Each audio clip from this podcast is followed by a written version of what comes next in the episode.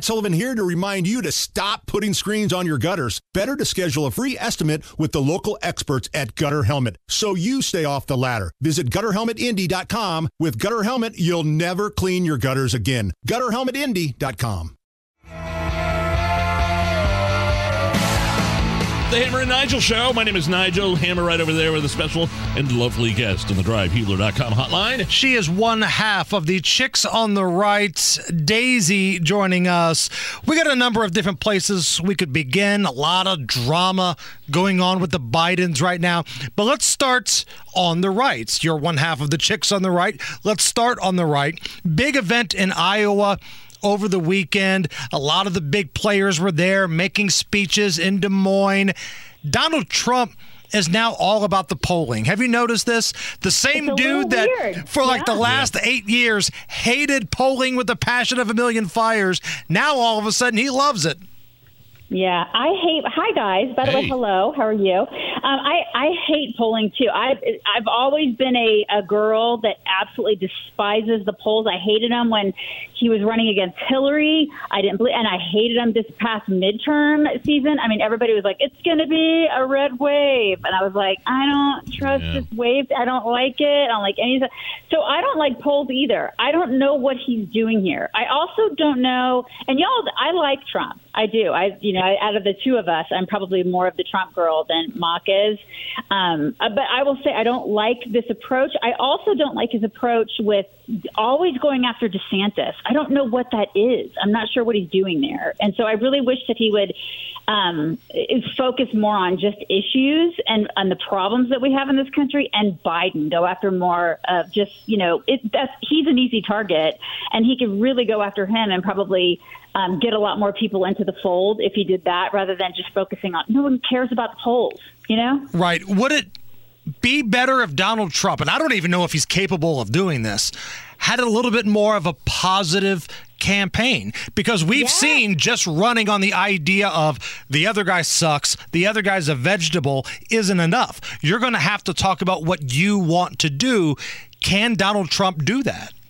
Yeah, I, I mean, he could. He did it before. I mean, I think it, obviously he's he's the guy that throws out the insults and the nicknames and all that kind of stuff. But there was a message of positivity the first time that he ran, right? And I mean, I think that's why people clung to him. He was a bus- he, he was a businessman and he had positive messaging, and so people were like, okay, this is new, this is fresh. He has to do that this time around too. He can't just rest on his laurels and be like, okay, this is what I did the last time, or I'm going to go ahead and talk about polls this time, or just be do the whole nasty thing where he's just you know throwing insults at people. He's got to talk about issues. He's got to talk about what he can do to make the country better, what he can do to get the country back to where it was, you know, before COVID. And He's you know what else he has to do is surround himself with the right people. Daisy, Precisely. he he. I, Precisely. I think he's on the record. I think he did a, gave an interview with somebody from Breitbart, and he used the word mistake, actually admitting that he surrounded himself with some of the wrong people the first go around.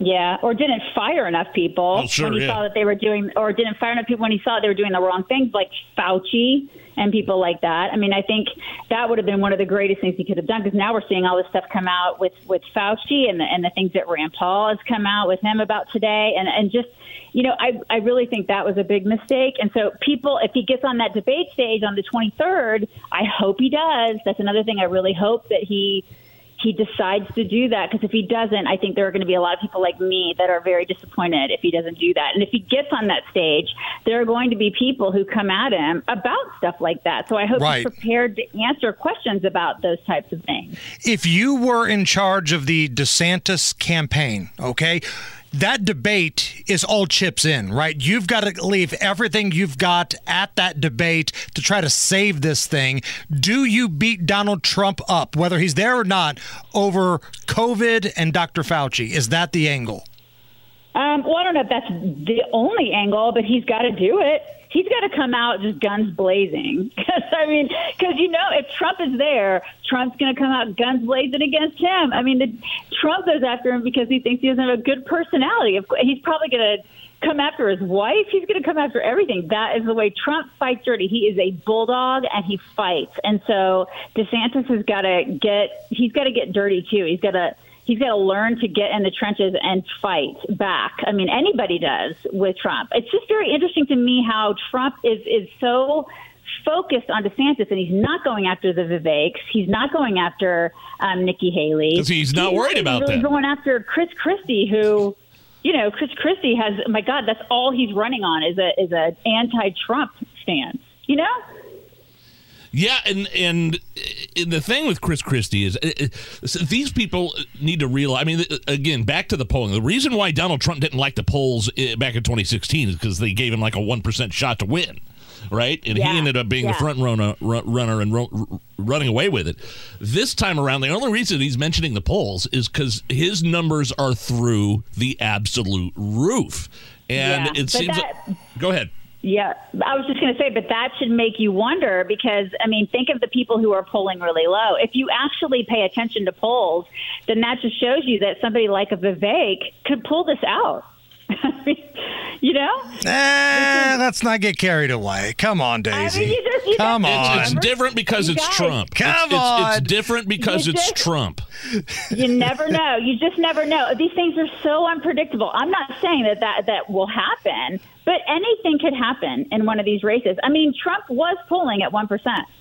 And look what happened. Yeah. He became our guy. True, So but there was I- no other Trump like figure that he was going up against. They were all stiffs.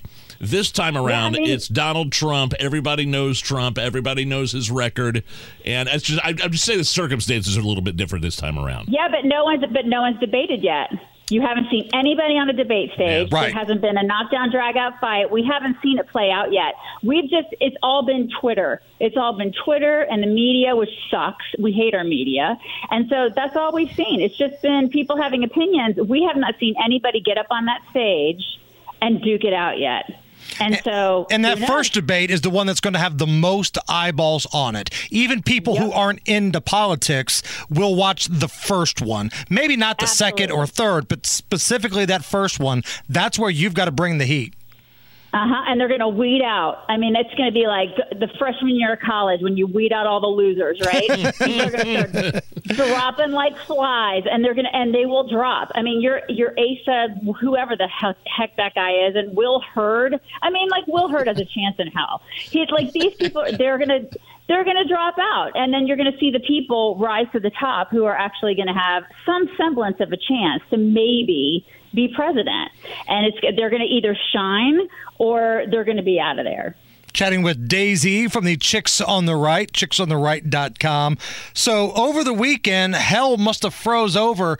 Joe Biden finally admitting he has a seventh grandchild now. Wow. To me, it sounds like the consultants probably got to Grandpa Joe and said, hey, it's kind of polling bad that you're going full hunter and being a deadbeat about this. Maybe you acknowledge the grandkid. Curious as to your thoughts. Yeah, I mean, I guess they they said to him since you've had a stocking for the the freaking dog all these years, Yeah. a Christmas stocking for the dog. You know, maybe you should think about just acknowledging your seventh grandchild. I th- th- these people are so insufferable. I swear, it's like they they have to listen to to polls and the media to tell them what to do. From a morality perspective, they're just gross. It's just she's four, you guys. She's four years old, and it's like, I mean, I was just thinking to myself this morning. She's going to look back on this at some point in her life and realize that they that they did this, that they paid attention to pundits and media people and pollsters to, that told them, "Hey, you need to acknowledge this little girl because it's the right thing to do," rather than paying attention to their own moral compass to tell them, "Hey, this is the right thing to do." And she's going to recognize that. I don't Right. know what age it's going to be, but she will ultimately recognize that they did, and that these people are horrible people.